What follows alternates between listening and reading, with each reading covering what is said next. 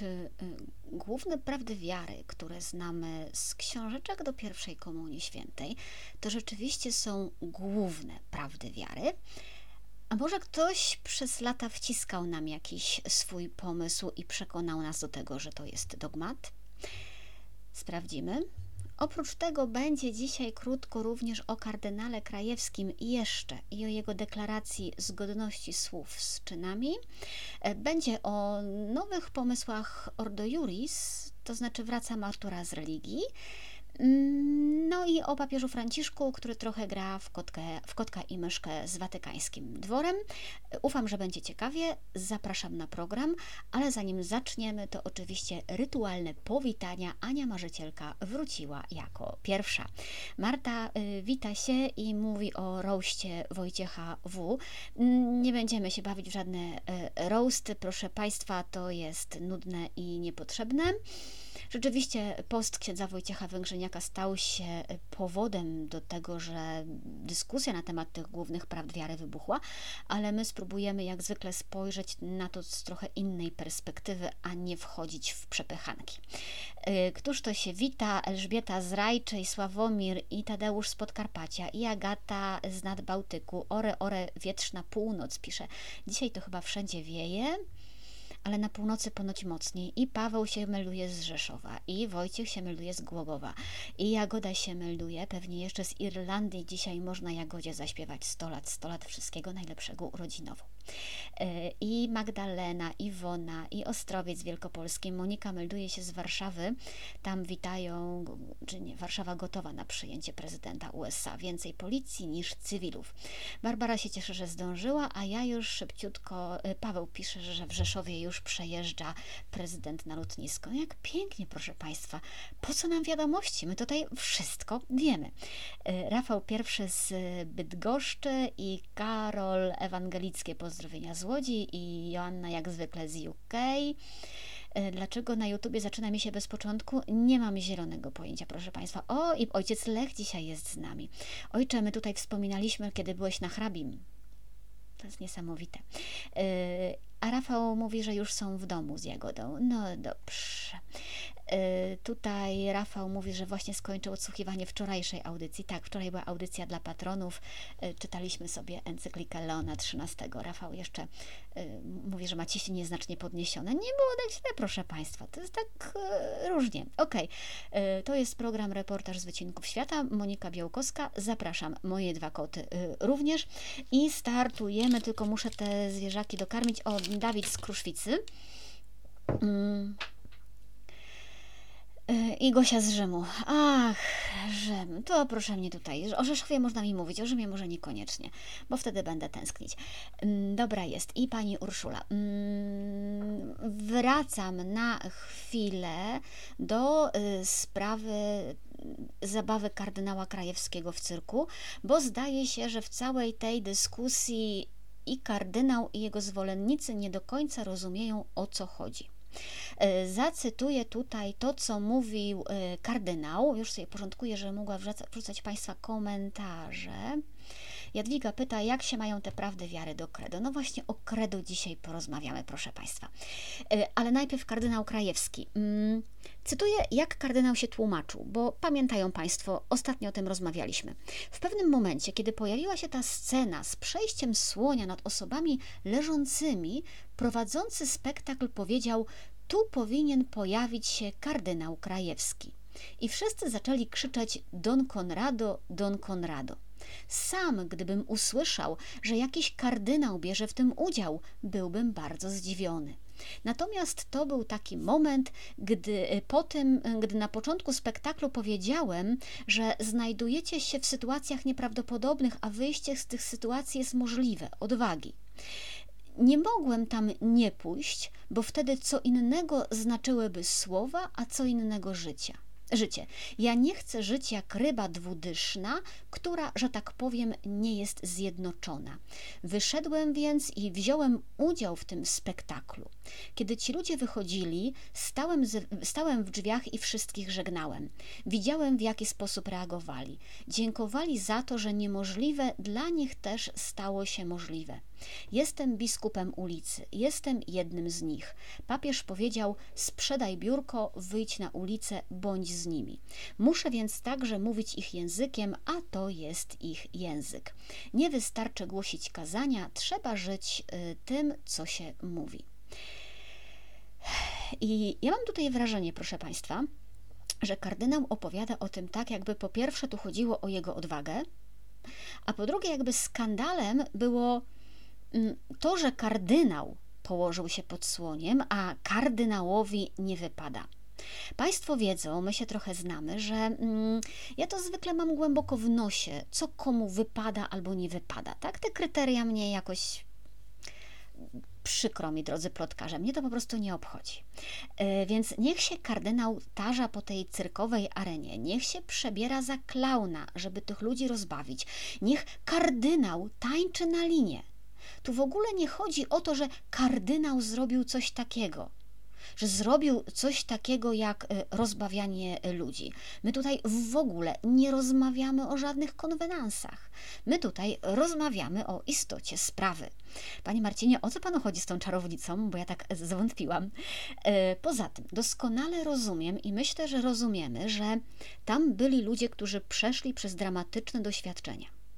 I myślę, że doskonale rozumiemy, że rozrywka też przywraca ludziom godność. Może przywracać ludziom godność. Może.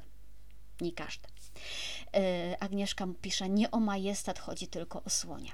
E, naprawdę nie jestem, rozumiem rozrywkę, ale nie jestem pewna, czy w XXI wieku cywilizowany człowiek, odpowiedzialny za świat, rozumiejący zachodzące w świecie procesy, rozumiejący inne stworzenia, musi się bawić kosztem ogromnego cierpienia zwierząt, innych stworzeń. Bo mm, wiedzą Państwo, y, Anna pisze, że mógłby żonglować piłeczkami. Na przykład, ja podam przykład drastyczny. Gdyby ci ludzie byli głodni i gdyby oni zjedli tego słonia, y, to ja bym to chyba zrozumiała. Bo jeżeli jest na szali ludzkie życie i życie zwierzęcia, jest albo albo, no to zawsze będzie chodziło nam najpierw o człowieka. Ale my tutaj nie mamy na szali życie za życie. My tutaj mamy na szali rozrywkę człowieka i tortury zwierzęcia. Tortury. Bo słonia nie tresuje się tak jak psa przy psach możemy o tym rozmawiać.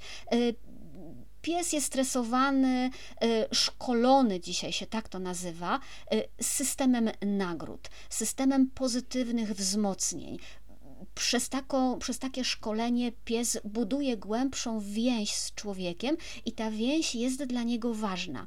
Pies lubi podawać łapę i ma z tego satysfakcję, przynajmniej z tej wiedzy, którą dziś o psach mamy. A słoń wszystko, co robi, robi tylko z panicznego strachu przed człowiekiem, ze strachu przed bólem, jaki człowiek mu zada. Jeżeli ktoś uważa, że warto, niech ten słoń cierpi fizycznie, niech cierpi psychicznie, a my się pośmiejemy, bo on siada na krześle, no to ja mam wrażenie, że to jednak nie ma nic wspólnego z, z tym, co pisze papież Franciszek w Laudato Si. Niech słoń cierpi, bylebyśmy my się pośmiali. No, no nie stać mnie na taką, y, na taką deklarację. Hmm po raz kolejny znalazłam, jeszcze kolejna rzecz, to jest znalazłam argument, dojdziemy do tych prawdy wiary, że to jest rozdmuchana dyskusja, że są ważniejsze sprawy. Y, są. Są ważniejsze sprawy. Jest wojna, ludzie umierają. Tak, kardynał Krajewski był w Buczy, zrobił rzeczy wielkie. Tylko, że to właśnie papież Franciszek pisał, ja to cytowałam: Serce jest jedno. I ta sama mizeria, która prowadzi do znęcania się nad zwierzętami, niechybnie przejawi się w relacji z innymi osobami. Wszelkie okrucieństwo wobec jakiegokolwiek stworzenia jest sprzeczne z godnością człowieka. I już. Tam nie ma ani słowa o tym, że można być okrutnym wobec zwierząt, jeżeli chcemy kogoś smutnego zabawić. Jest za to o tym, że brak wrażliwości prędzej czy później uderzy też w człowieka. Dlatego y, nie zgadzam się z tym, że to jest nieważna sprawa, że to jest rozdmuchany temat. Y, ekologia integralna należy do głównych nurtów nauczania obecnego papieża i zajmowanie się nią i upominanie się o nią jest ważne. Nawet jeżeli akurat w Polsce ludzie uważają, że to jest brednia, a nie encyklika. No, Państwo wiedzą, że wolę słuchać papieża. E, I po czwarte, wreszcie kardynał mówi, że nie chce żyć jak ryba dwudyszna, która nie jest zjednoczona.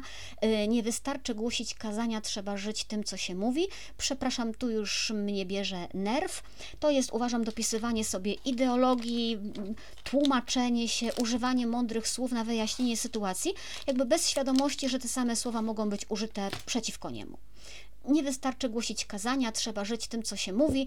E, to ja bym chciała zobaczyć, jak papieski jałmużnik żyje nauczaniem swojego papieża. Chciałabym zobaczyć, jak papieski jałmużnik żyje encykliką Laudato Si, bo na razie mam wrażenie, że w tej kwestii jest właśnie rybą dwudyszną, cokolwiek to jest, nie sprawdzałam, e, i że w tej części nauczania papieskiego, e, podobnie jak inni Polacy, nie wziął, tej części papieża nie wziął za swoją naukę. Nie mogłem tego nie zrobić i mówienie o odwadze. E, ja rozumiem, że jak cały cyrk krzyczał, to kardynał nie mógł nie wyjść, nie? Luz. Mm, mnie to mnie dziwi i nie mogę pojąć, dlaczego w ogóle zabrał tych ludzi do cyrku. Do cyrku ze zwierzętami. Odwagi wymagało nie wyjście na scenę, ale powiedzenie, wiecie, papież uczy wrażliwości na każde cierpienie, to może chodźmy do wesołego miasteczka, to chodźmy do operetki. Okej, okay, może nawet i do cyrku, ale bez zwierząt. Przecież nie będziemy się świetnie bawić kosztem cudzego cierpienia i powiedzenie czegoś takiego, to byłaby dla mnie odwaga. Wyjście na scenę nie było żadną wielką odwagą, było konsekwencją jakiegoś błędu, czyli błędu decyzji o pójściu do takiego cyrku. Ja Państwu przypomnę, że w wielu krajach obowiązuje już bezwzględny zakaz wykorzystywania dzikich zwierząt w cyrkach.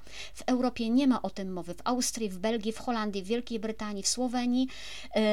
oprócz tego, ja mówię tylko o Europie, tam są też kraje Azji, są kraje Ameryki Południowej, jest też Izrael, e, żadnych zwierząt, nie tylko dzikich, nie zobaczymy ani w Grecji, ani na Cyprze, ani na Malcie, ani w Bośni i Hercegowinie, ani w Brazylii, ani w Chinach.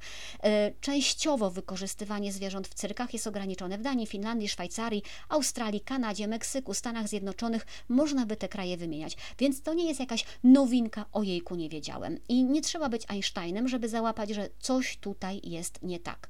Że cyrki ze zwierzętami są co najmniej wątpliwe moralnie, tak? I że warto się zastanowić, czy aby na pewno chce do takiego cyrku, cyrku iść.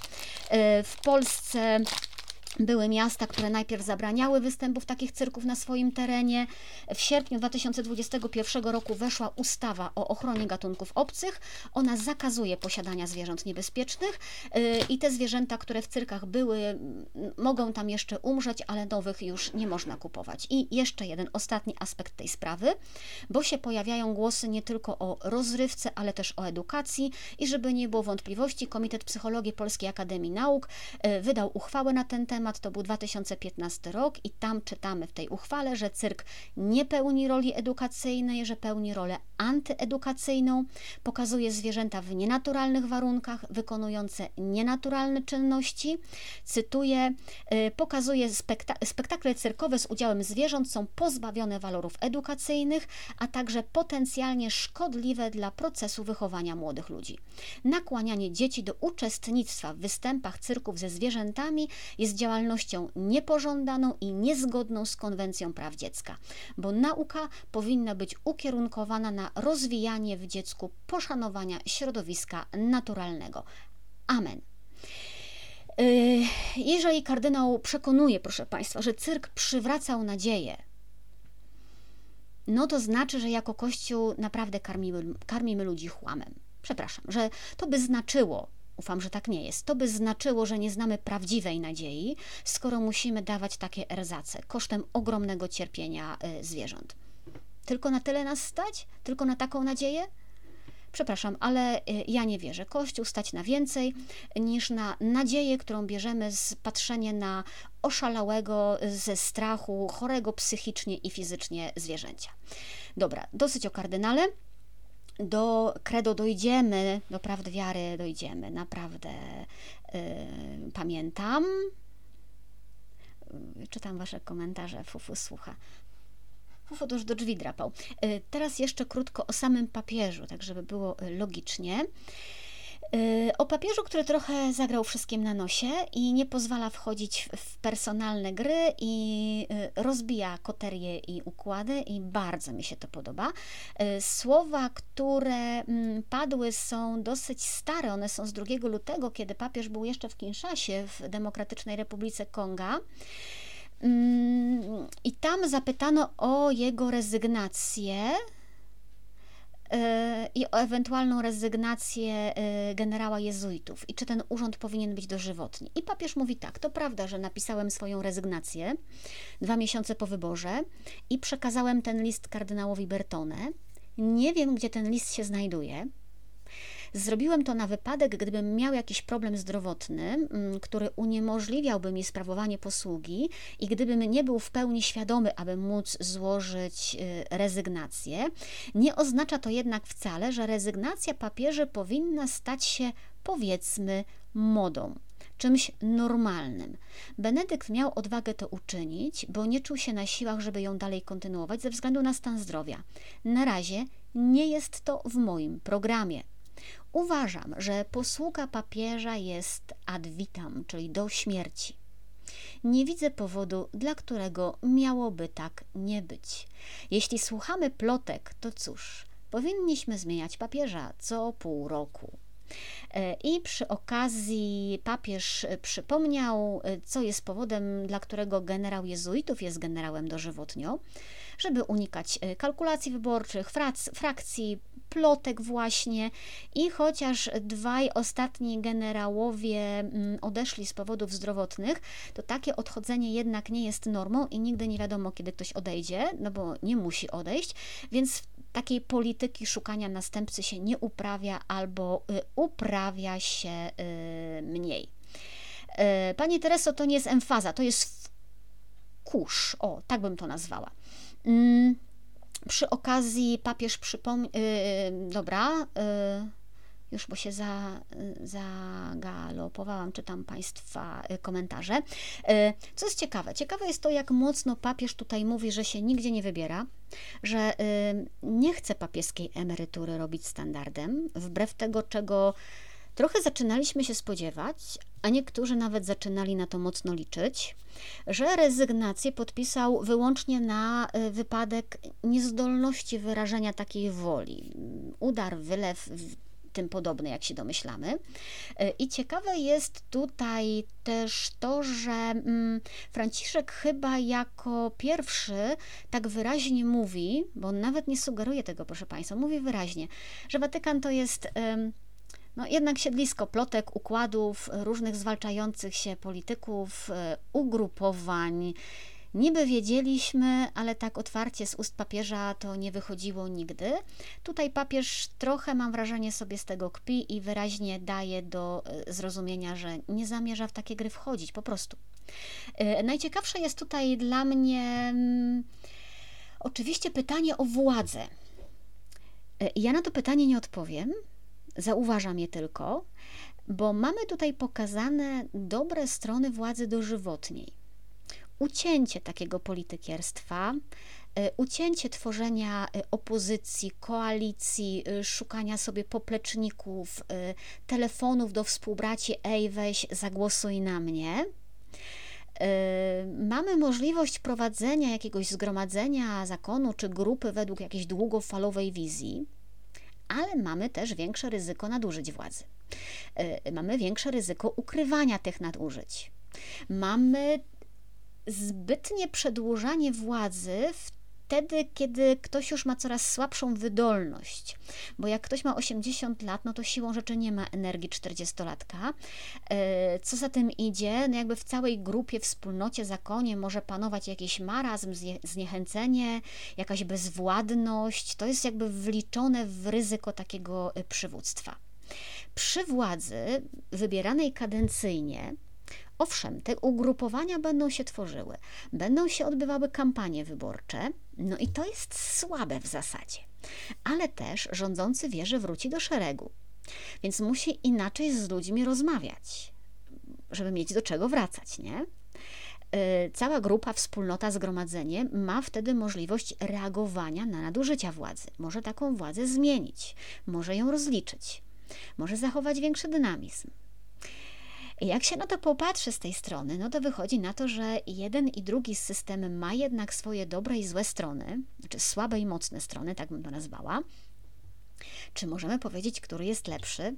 Pewnie nie. Jestem ciekawa, z jaką władzą Państwo woleliby żyć, bo to jest istotne. Ja bym chyba jednak wolała w kadencyjnej, a nie dożywotniej, nawet za cenę znoszenia tego, y, tych kampanii wyborczych, które się odbywają. Ale też jestem w stanie sobie wyobrazić, że charyzmaty są różne i że mogą być takie wspólnoty, które uznają, że dla nich dożywotność jest super. No w końcu jestem dzieckiem trochę reguły benedyktyńskiej, no więc. No więc, Rafał pisze, że dla niego zdecydowanie kadencyjna. Papież tutaj zdaje się opowiadać za dożywotnością, przynajmniej u jezuitów i papieskiej. Mm, nic to nie zmienia. Podrzucam Państwu do przemyślenia te systemy władzy w Kościele. Może się Państwu ciekawe refleksje tutaj y, urodzą. Y, I tak przedłużając przedłużając napięcie przed y, Credo, jeszcze Ordo Juris. Ordo Juris, które wraca do gry, wraca z pakietem propozycji zmian w prawie, oczywiście dla naszego dobra i dla dobra Kościoła żeby pobrać dokument z projektem, trzeba zostawić Ordo Juris swój adres mailowy, więc ciekawa jestem, co będę na niego teraz dostawała. Y, tam jest propozycji kilka, ale ja chciałam zwrócić uwagę na jeden element, czyli na pomysł, to jest jakby program na najbliższy rok. Tam jest pomysł, wraca pomysł wprowadzenia na maturze y, przedmiotu dodatkowego, czyli religii. Poczekajcie, bo Fufu chce wyjść. Już, do widzenia panu. Zostań młoda, opłaci ci się. No bo argumentują, że skoro jest tam e, historia tańca, to powinna być też religia, bo maturzyści się uczą w końcu religii od pierwszych klas, bo to jest bardzo konkretny obszar wiedzy, bo jeżeli ktoś chce iść do seminarium albo na studia teologiczne, to to będzie e, dla niego korzystne. E, och, z Brazylii tutaj witamy, ojcze. Hmm, powiem Państwu, że jak to czytałam, to pomyślałam, że hmm, chyba nawet mi imponuje ta e, determinacja e, życia w modelu świata, który już nie istnieje. Przy takim absolutnym ignorowaniu warunków zewnętrznych i przy ślepocie na procesy, które zachodzą w społeczeństwie. E, jeżeli by ktoś nam powiedział, że jesteś strażakiem po to, żeby gasić pożar, to będziemy lali tę wodę zawsze i wszędzie, jak popadnie, nawet jak się zacznie powódź, bo my jesteśmy po to, żeby gasić pożary. Nie? Nieważne, co się dzieje, my będziemy robili swoje. E, ostrość się gdzieś skończyła, to muszę ją prawdopodobnie ustawić, bo to mi po kocie się robi. Jest. Już wróciłam. E, sami Państwo wiedzą, widzą, ja mam takie wrażenie, że wprowadzaniem matury z religii w czasie, kiedy w niektórych szkołach lekcje z religii już w ogóle się nie odbywają, no to jest doprawdy pomysł karkołomny i nie wiem, komu on ma służyć. Tym 230 chłopcom, którzy się zgłosili do seminarium w tym roku, w przyszłym roku pewnie będzie ich mniej niż 200, a zanim pomysł Ordo Juris wszedłby w życie, ta liczba pewnie y, spadnie poniżej 150. Y, Ilu z nich będzie zdawało maturę z religii? Jedna trzecia? Dla 50 y, maturzystów marzących o seminarium wprowadzać maturę z religii w całej Polsce? Ja bym jeszcze tu ostrzegła, że te wyniki z maturem mogą bardzo źle wyglądać, no z tego co wiem, to duża część kandydatów do seminariów nie zdaje matury w tej chwili w pierwszym podejściu. E, seminaria mają problemy, żeby wysyłać kogoś na studia za granicę, do Rzymu czy do Wiednia, no bo intelektualnie nie dają chłopaki rady. Kiedyś na te studia były kolejki, to było marzenie i wyścig. Dzisiaj są dziury, bo nikt się nie nadaje. Czy jakby mało jest tych, którzy się nadają, o, żeby tutaj nie było niesprawiedliwie. O tym mało kto wie, ale, ale przy maturze z religii i takim upublicznieniu ogólnopolskim wyników, ta ignorancja i intelektualne braki będą widoczne jak na dłoni. Pytanie, czy tego chcemy. E, weźmy, że te 50 czy 100 osób będzie chciało e, zdawać maturę z religii. Więcej nie, bo nikt, kto myśli o innych studiach, tego nie zrobi, bo wie, jak będzie wyglądało jego świadectwo maturalne na uczelniach. A PR pójdzie w Polskę, pójdzie PR, że Kościół się rozpycha i że znów wciska coś na siłę. Ja mam wrażenie, że to nie jest dobra droga. Jeżeli y, młodzież nie uczy się już dzisiaj y, religii, o właśnie, Paweł tutaj doskonały komentarz. Jeżeli młodzież nie uczy się już dzisiaj y, w ogóle religii, no to my się ośmieszamy, domagając się matury z religii. Jest jasne, że nieobowiązkowe, jest jasne, że w ramach dodatkowego przedmiotu, ale ja po pierwsze też mam wyobraźnię, jakie mogą być z tego memy. E, po drugie, to nie trzeba memów. Czasami, jak Państwu wpadną w oko jakieś odcinki stare milionerów, to kiedy tam padają pytania z dziedziny religii, to mi serce pęka, nie? Bo dorośli ludzie nie są w stanie odpowiedzieć na pytanie, co jest tajemnicą bolesną, a co chwalebną różańca świętego. Jakby tajemnic nie są w stanie przypasować do, do, do tego, czy to są tajemnice radosne, bolesne czy chwalebne. E, uczniowie w klasach maturalnych, wiem, bo sprawdzałam, nie są w stanie wymienić siedmiu grzechów głównych. I co? I teraz matura ma być najlepszym sposobem na to, żeby ich tego nauczyć? Nie wiem, kto to wymyślił, ale niechybnie jakiś miesiąc temu pierwszy raz wylądował na planecie Ziemia. Tak, tak bym ten pomysł tak bym ten pomysł y, oceniała. Mm, I jeszcze jedno w kwestii y, kleryków. Ja uroczyście, tutaj pani Anna podrzuca, podrzuca ten pomysł. Ja uroczyście, proszę Państwa, składam niniejszym wniosek, żeby oni jednak najpierw porządnie, ci przyszli klerycy, zdali maturę z języka polskiego. Jeżeli chodzi o dodatkowe przedmioty, to ja poproszę o porządnie zdaną historię, wiedzę o społeczeństwie, filozofię. To byłoby idealne, tak? Filozofię, bardzo cenne. Jakby taki kleryk przychodzący do seminarium miał obcykaną historię i filozofię, to ja bym przynajmniej wiedziała, że on ma solidny fundament do studiowania teologii i że myśli przy okazji. A jak będzie zdawał maturę z religii, to obawiam się, że ja będę miała jedną pewność, że kombinował, jak tu iść po, po linii najmniejszego oporu, tak? Za takich księży to ja już, to ja już podziękuję. Mm, y, żeby nie było, że się y, czepiam, mm, jest tam też sensowna propozycja Ordo Juris, na którą nie ma opcji, żeby się e, KEP zgodziła, tak? Nie mamy wątpliwości. To jest debata, to jest propozycja debaty nad finansowaniem Kościoła i nad istnieniem Funduszu Kościelnego. Ja kiedyś o Funduszu Kościelnym e, dosyć szczegółowo opowiadałam. Jest faktem, że ten fundusz powstał, żeby nie zwracać Kościołowi dóbr zagrabionych przez państwo po wojnie. Ordo Juris proponuje tutaj dwa możliwe rozwiązania. Mówi, że albo to powinno być finansowanie z odpisów podatkowych na wzór włoski. We Włoszech 0,8% podatku trafia do wspólnej puli, z której, z której potem są kwoty wypłacane parafią według konkretnych kryteriów, y, albo wzór czeski, gdzie państwo w ogóle nie finansuje kościoła i związków wyznaniowych w absolutnie żadnej formie, ale też to państwo oddaje kościołowi, związkom wyznaniowym, cały majątek, który niegdyś do kościoła należał. A kościół potem sam już się musi martwić, jak tym zarządzać i jak się z tego y, utrzymać. Y, to drugie rozwiązanie, czeskie, wydaje się być zupełnie nierealne z kilku powodów. E, po pierwsze, części tych dóbr i majątków zagrabionych po prostu zwrócić się już nie da. To były szkoły, to były szpitale, które już nie istnieją. To były ziemie, na których postawiono osiedla.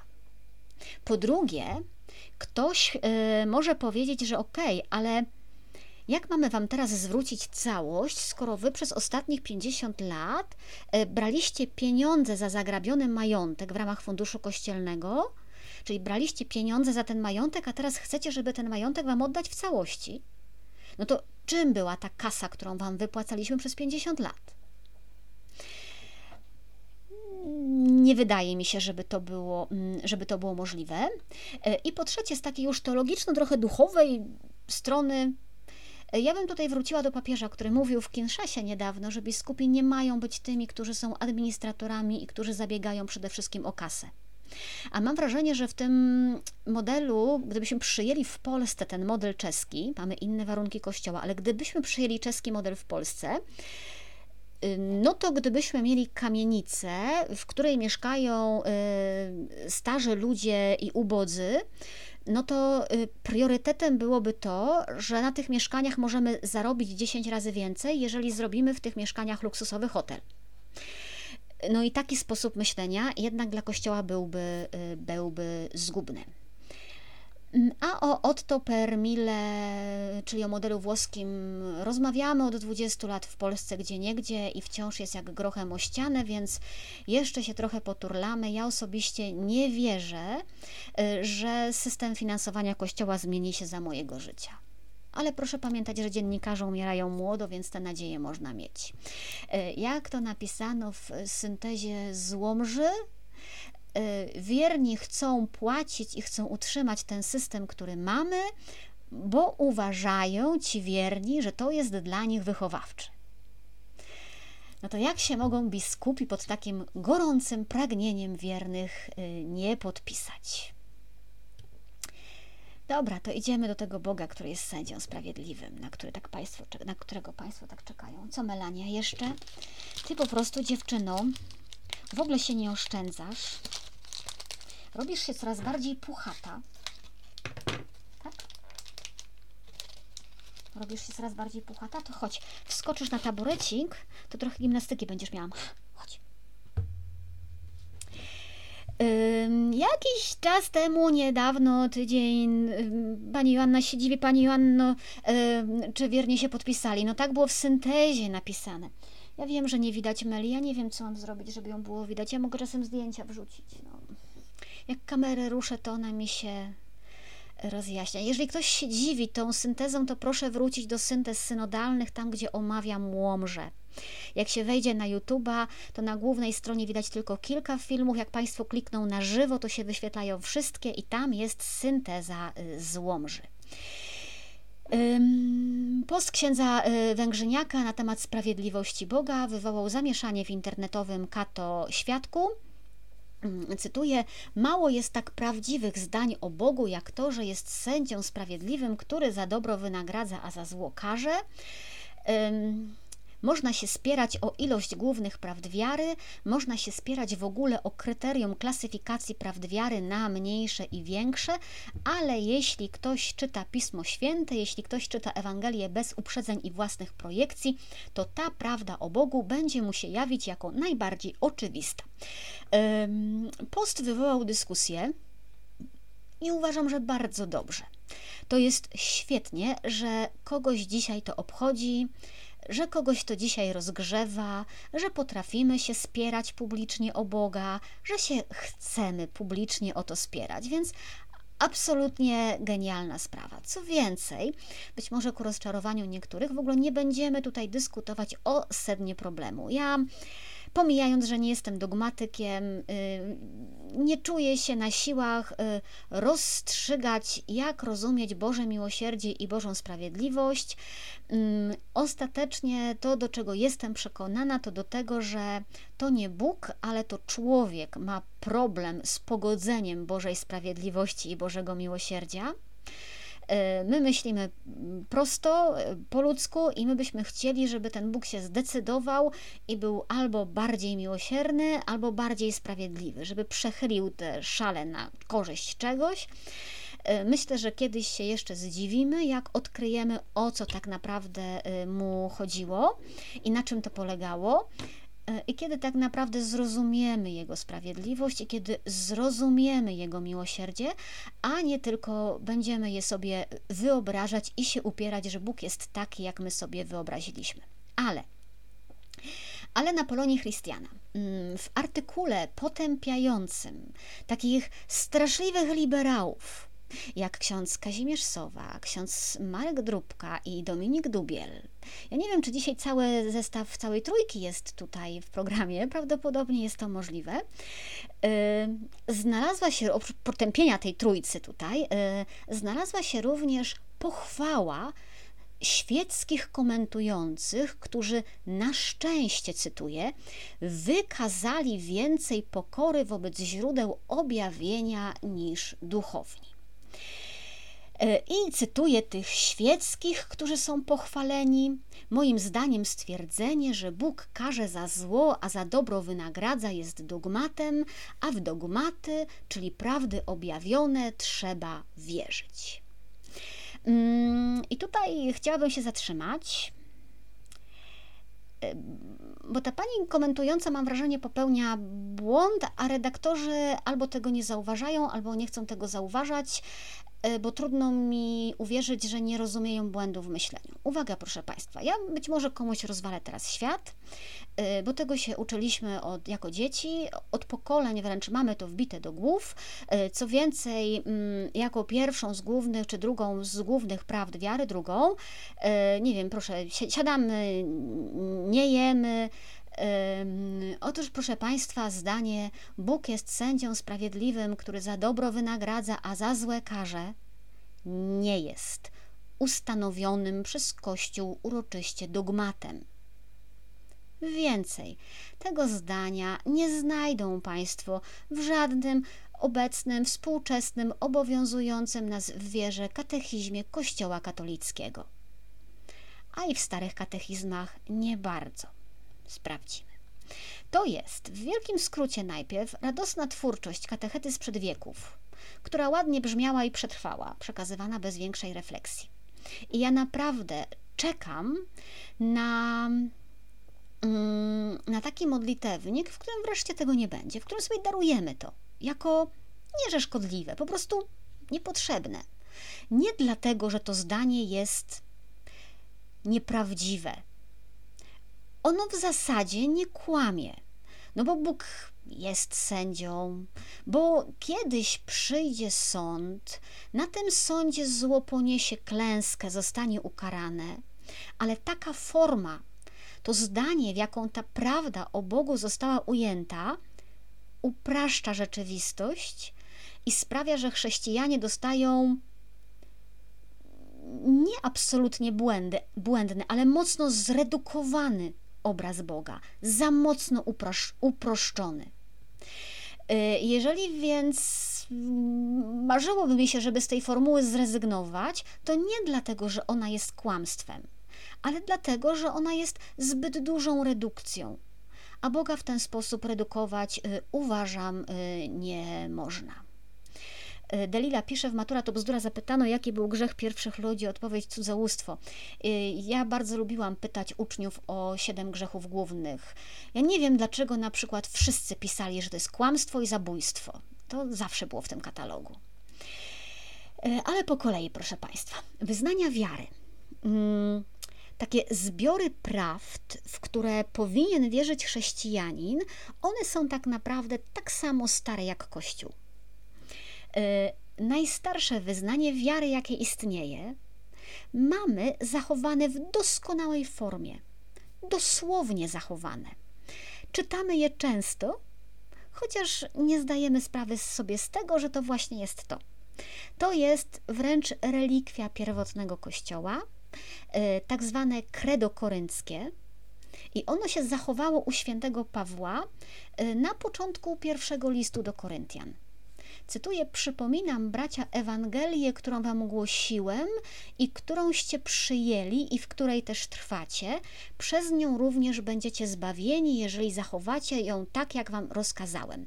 Przekazałem wam od początku to, co przejąłem. Uwaga, że Chrystus umarł zgodnie z pismem za nasze grzechy, że został pogrzebany, że z martwych wstał trzeciego dnia, zgodnie z pismem, i że ukazał się Kefasowi, a potem dwunastu, Później zjawił się więcej niż pięciuset braciom równocześnie, większość z nich żyje dotąd, niektórzy zaś pomarli.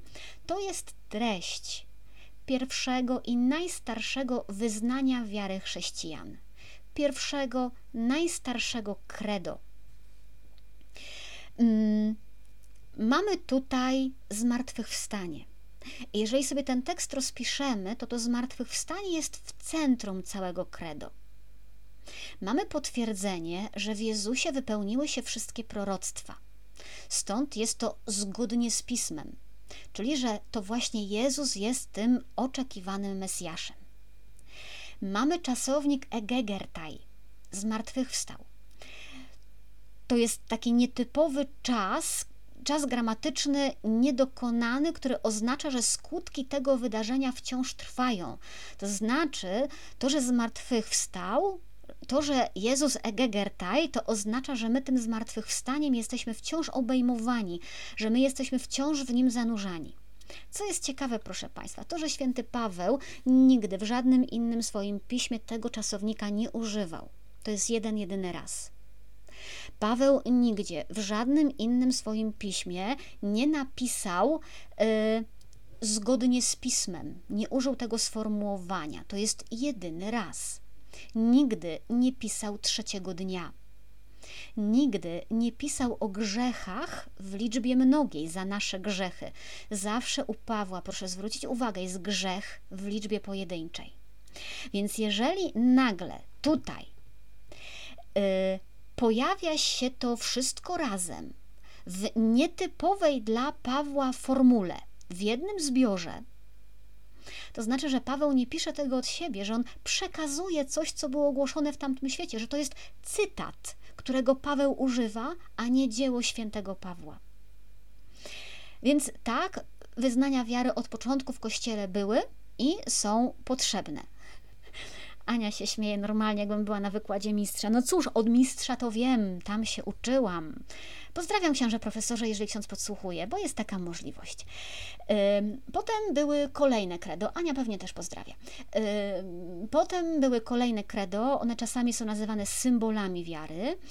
Rzeczywiście formowały się głównie w sporach kościoła z heretykami, kiedy to nauczanie kościoła się kształtowało i trzeba było wyraźnie nazwać, co się w tej wierze chrześcijańskiej mieści, a co już jest czyimś prywatnym pomysłem i wyjściem poza tę wiarę. Z tych najbardziej znanych, którymi się posługujemy, mamy przede wszystkim y, apostolski symbol wiary. To jest tekst napisany y, inaczej, on mógł powstać wcześniej, ale pierwsze świadectwo pisane, pierwszy zapis jego mamy z początku III wieku. Y, I też je znamy doskonale, proszę Państwa. Znamy na pamięć tekst z początku III wieku. To jest dokładnie to krótsze wyznanie wiary, które odmawiamy prywatnie mm, i czasem jak odmawiamy prywatnie, to w jednym momencie automatycznie nam się załącza to mszalne i przeskakujemy do, do kolejnych y, symboli. Um, przypomnę, wierzę w Boga Ojca Wszechmogącego, Stworzyciela nieba i ziemi i w Jezusa Chrystusa, Syna Jego jedynego, Pana naszego, który się począł z Ducha Świętego. Narodził się z Maryi Panny, umęczon pod Pąckim Piłatem, ukrzyżowan, umarł i pogrzebion, zstąpił do piekieł, trzeciego dnia zmartwychwstał, wstąpił na niebiosa, siedzi po prawicy Boga Ojca Wszechmogącego, tu jest ten moment, gdzie przeskakujemy często, stamtąd przyjdzie sądzić żywych i umarłych. Wierzę w Ducha Świętego, święty Kościół powszechny, świętych obcowanie, grzechów odpuszczenie, ciała zmartwychwstanie, żywot wieczny. Y, tekst z początków III wieku. Oczywiście jest tutaj mowa o sądzie ostatecznym nad żywymi i umarłymi. Przyjdzie sądzić żywych i umarłych. Ale nie ma tutaj, że sprawiedliwy za dobre wynagradza, a za złe karze. Tym bardziej nie ma nic o tym, że robi to już tutaj na ziemi. E, potem był symbol nicejski, 325 rok, ja tego nie będę w całości oczywiście cytowała. On dodaje ten fragment w jednego Pana Jezusa Chrystusa, Syna Bożego, y, zrodzonego z Ojca, y, jednorodzonego, to jest istoty Ojca, Boga z Boga, światłość ze światłości Boga prawdziwego z Boga prawdziwego, zrodzonego, a nie uczynionego, współistotnego Ojcu, przez którego wszystko się stało I tutaj też mamy w tym wyznaniu, że Jezus przyjdzie sądzić żywych i umarłych. Kropka.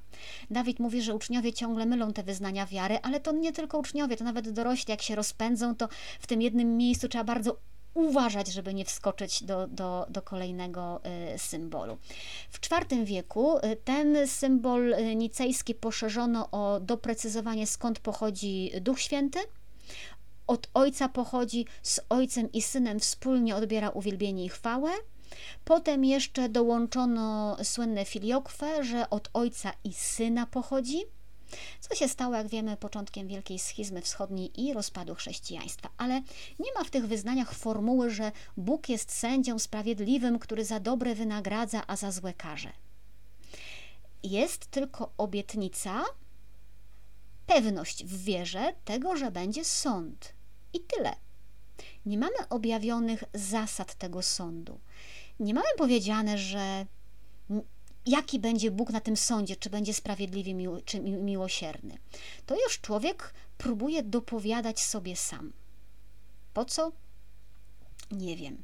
Nie wiem, czy te wyznania wiary, te z jednej strony pamiątki o apostołach, a z drugiej strony ważne wskazówki, które od nich mamy. Czy to jest niejasne, czy to jest nieczytelne? Dlaczego my się y, upieramy, żeby w nich gmerać, zamiast po prostu je przechowywać. No, akurat to jest taka relikwia, która musi być przechowywana bardzo pieczołowicie i od której nie powinniśmy odwracać uwagi jakimiś swoimi wierszykami zupełnie e, bez sensu. E, proszę zwrócić uwagę, o czym my tutaj mówimy. Ja tutaj nie dyskutuję absolutnie o Bożej sprawiedliwości, absolutnie nie dyskutuję o Bożym miłosierdziu, nie dyskutuję o sądzie ostatecznym, bo to są prawdy, które się pojawiają w nauczaniu Kościoła i którym chcemy być wierni. I w ogóle nie mam z nimi najmniejszego problemu. My tutaj dyskutujemy tylko o tym, czy wierszyk, że Bóg jest sędzią sprawiedliwym, który za dobre wynagradza, a za złe karze, jest dogmatem i główną prawdą wiary. Ja bym jednak była za tym, żebyśmy zaczęli przypominać, że główną prawdą wiary chrześcijan jest to, że Jezus Chrystus, jedyny Syn jedynego Boga, współistotny Ojcu, umarł i zmartwychwstał, żeby nam dać życie wieczne. To jest sedno sprawdźmy skąd się wziął ten wierszyk i skąd w ogóle, proszę Państwa, wzięły się y, katechizmy. Y, po Soborze Trydenckim i na zlecenie też Soboru powstał tak zwany katechizm rzymski. To był 1566 rok i to był taki pierwszy oficjalny trzytomowy katechizm, który wyjaśniał i skład apostolski, czyli to wyznanie wiary, o którym Państwu mówiłam, to pierwsze, y, po kredo korynckim, y, i sakramenty, i dekalog razem z Ojcze Nasz. I ten katechizm był takim głównym, powszechnym, obowiązującym aż do katechizmu Kościoła katolickiego, tej niebieskiej książeczki, której lekturę Państwu y, niezmiennie polecam. Ten katechizm rzymski, nawiasem mówiąc, y, można znaleźć w bibliotekach cyfrowych. Ja Państwa odeślę, bo nawet sobie zaznaczyłam mm, link do pierwszego tomu tego katechizmu. Y, on jest w całości zbudowany na pytaniach i odpowiedziach, czyli pada pytanie i na to pytanie odpowiadamy. I ten katechizm, on nie był przeznaczony dla świeckiego czytelnika. Ten katechizm był przeznaczony dla księży, żeby wiedzieli, jak odpowiadać na pytania wiernych. Y, coś mi nie przeszło? No, może przeszło. Y, ciekawe jest to, że według tego katechizmu, bo specjalnie przejrzałam te artykuły o sądzie, jest bardzo mocno podkreślone, że sędzią mm, na sądzie ostatecznym będzie Jezus Chrystus, a nie Bóg Ojciec. Jezus, bo On jest jednocześnie Bogiem i człowiekiem i jako taki może lepiej rozumieć człowieka. No ja tu widzę przebłyski miłosierdzia że to nie jest taka bezwzględna sprawiedliwość i tylko sprawiedliwość. Państwo rozumieją. Sądzi syn, który lepiej rozumie, jak to jest być człowiekiem. Ola pisze, że to takie QA. Tak. Y, nie ma tam za to wprost sformułowania o Bogu, że jest sędzią sprawiedliwym, który za dobre wynagradza i za złe karze. Nie ma. Nie ma go w tej formie, która pozwalałaby myśleć albo komukolwiek w ogóle wykombinować, że ta nagroda mogłaby w ogóle przyjść wcześniej niż po śmierci. Do tego absolutnie tam nie ma. W w 1598 roku opracowania swojego katechizmu się podjął kardynał Robert Bellarmin, a w 1930 roku zrobił to kardynał Pietro e, Gaspari i w tych katechizmach również nie ma wpisanych żadnych sześciu głównych prawd wiary w takiej formie, jakiej je znamy. Joanna pisze, tu się jeszcze marzy program o Trójcy Świętej. To jak nam się uda zaprosić y, Magdę y, dogmatyczkę, bo ja się nie podejmuję godziny mówienia o Trójcy Świętej. To, to przekracza moje możliwości. Y, skąd więc się wzięło to sześć głównych prawd wiary, jakimi je znamy? W takiej formie. Skąd się wzięła ta formuła, której tak nas wyuczono na pamięć, że wielu jest dzisiaj przekonanych, że to są sformułowane dogmaty. Tak, księdza Strzelczyka, no pięknie by było.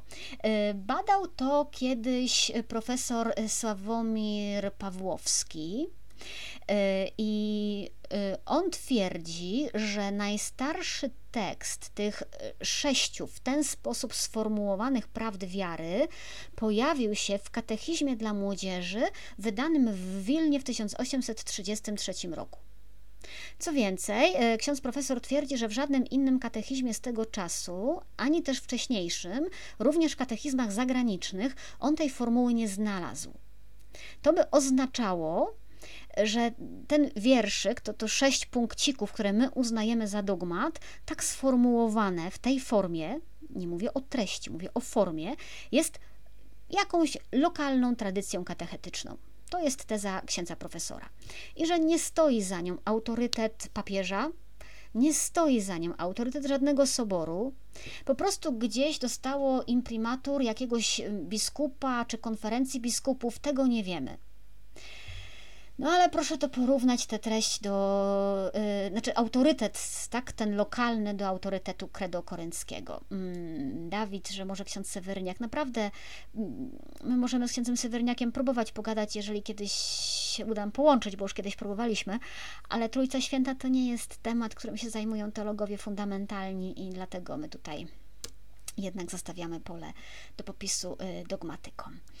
E, proszę też porównać treść tych sześciu głównych prawd wiary do tego pierwszego credo korynckiego. Co stawiamy w centrum? E, I proszę to porównać, te sześć prawd wiary, chociażby, czy autorytet tych sześciu prawd wiary, chociażby do autorytetu kazania na górze, do części, do ośmiu błogosławieństw. My się tego uczyliśmy też na pamięć przed pierwszą komunią świętą, nie? I to był koszmar, bo, bo nie sposób było tego spamiętać i najczęściej było tak, że sami katecheci odpuszczali i albo nas z tego nie dręczyli i, i, od, i, nie trzeba było tego zaliczyć, y, albo ewentualnie podpowiadali, nie? no bo kto się tych ośmiu błogosławieństw na pamięć, y, na pamięć y, nauczy. Nie wiem, czy ktoś Państwu w szkole powiedział, że to właśnie, że kazanie na górze jest centrum nauczania Jezusa. I że w zasadzie nie ma ważniejszej nauki w całej Ewangelii jak kazanie na górze, że to jest pigułka. I że właśnie ten fragment, to kazanie na górze objawia, że Jezus jest Mesjaszem, że jest nowym Mojżeszem. Że właśnie ta nauka, ta pigułka zmieniła świat. Czy ktoś Państwu w szkole nazwał to, że to jest konstytucja Kościoła? Ja nie wiem, czy ktoś Państwu w szkole powiedział w ogóle o credo korynckim. Czy ktoś w szkole opowiadał, że bez zmartwychwstania Jezusa, no to chrześcijaństwo w ogóle nie ma sensu?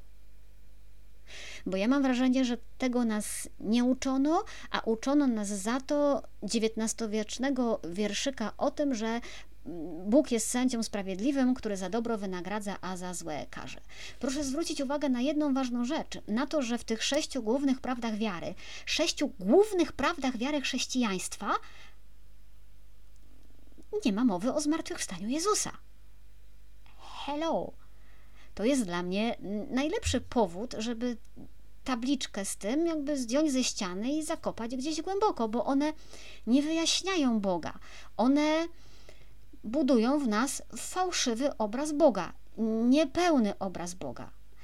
Y, a jeżeli mamy taki niepełny obraz Boga, zafałszowany, jeżeli podajemy światu obraz takiego Boga, to ludzie w naturalny sposób będą takiego Boga odrzucać, bo, bo ludzie nie chcą zachwycać się czymś, co pachnie fałszem, co nie jest autentyczne, co nie jest, yy, co nie jest prawdziwe.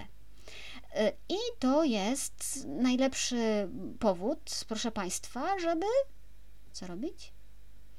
Y, żeby zacząć czytać Ewangelię, tak?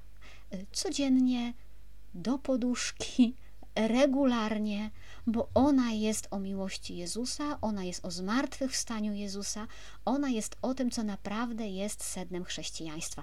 Bardzo serdecznie polecam. Swoją drogą zbliża się Wielki Post i to może być całkiem niezłe postanowienie wielkopostne lepsze od tego niejedzenia cukierków czy tam czego innego, żeby codziennie przeczytać sobie jeden rozdział z Ewangelii.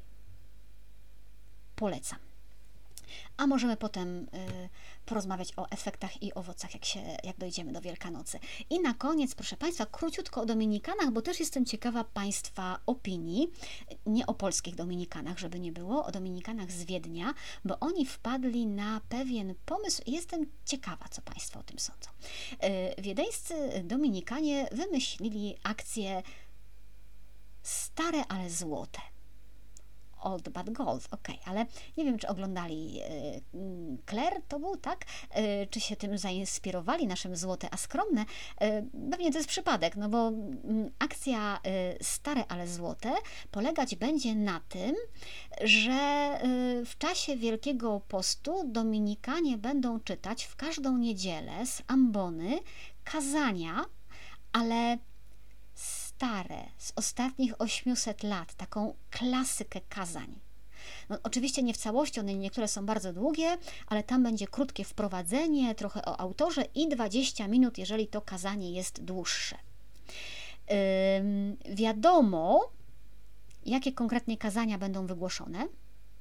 Taulera między innymi yy, Savonaroli. Yy, cytuję, ponieważ prezentowane przez nas kazania są historyczne, Jesteśmy ciekawi reakcji w zakresie stylu kazania, doboru słów i treści. Tak wyjaśniają ci austriaccy dominikanie. Mają nadzieję, że myśl, e, jaką się odnajduje w wielowiekowych kazaniach, e, będzie wzbogaceniem dla ludzi także i dzisiaj. E, Just, J. Szern, Justyna, trochę jak czytanie starych encyklik, tak, Joanna pisze ciekawy eksperyment, Natalia, że uwielbia Dominikanów.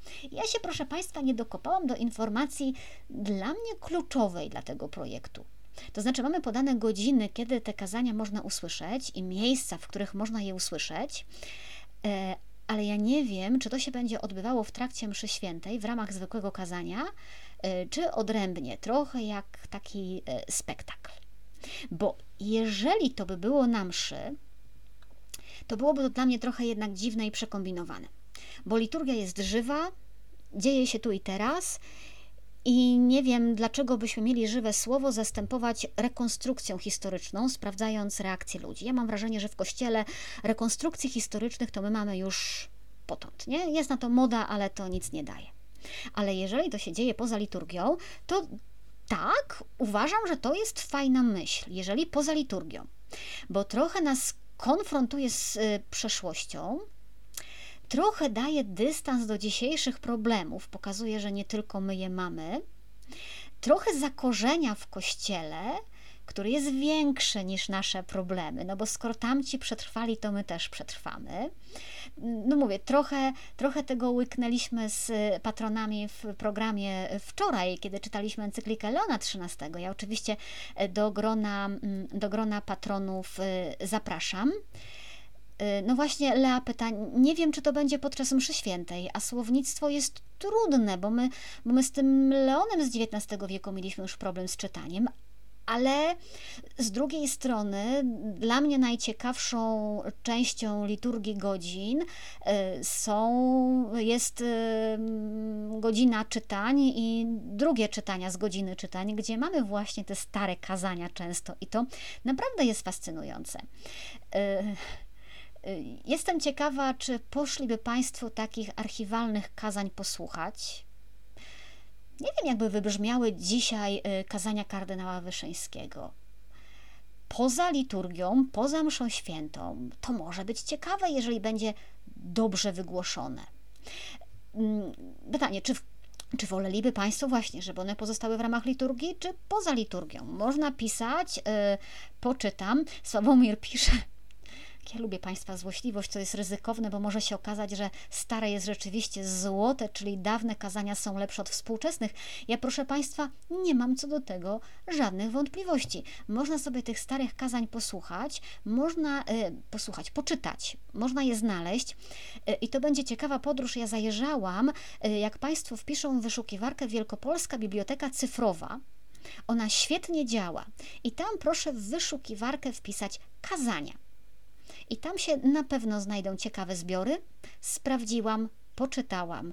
Proszę Państwa, te kazania mają konstrukcję, te kazania mają treść. To jest niesamowite.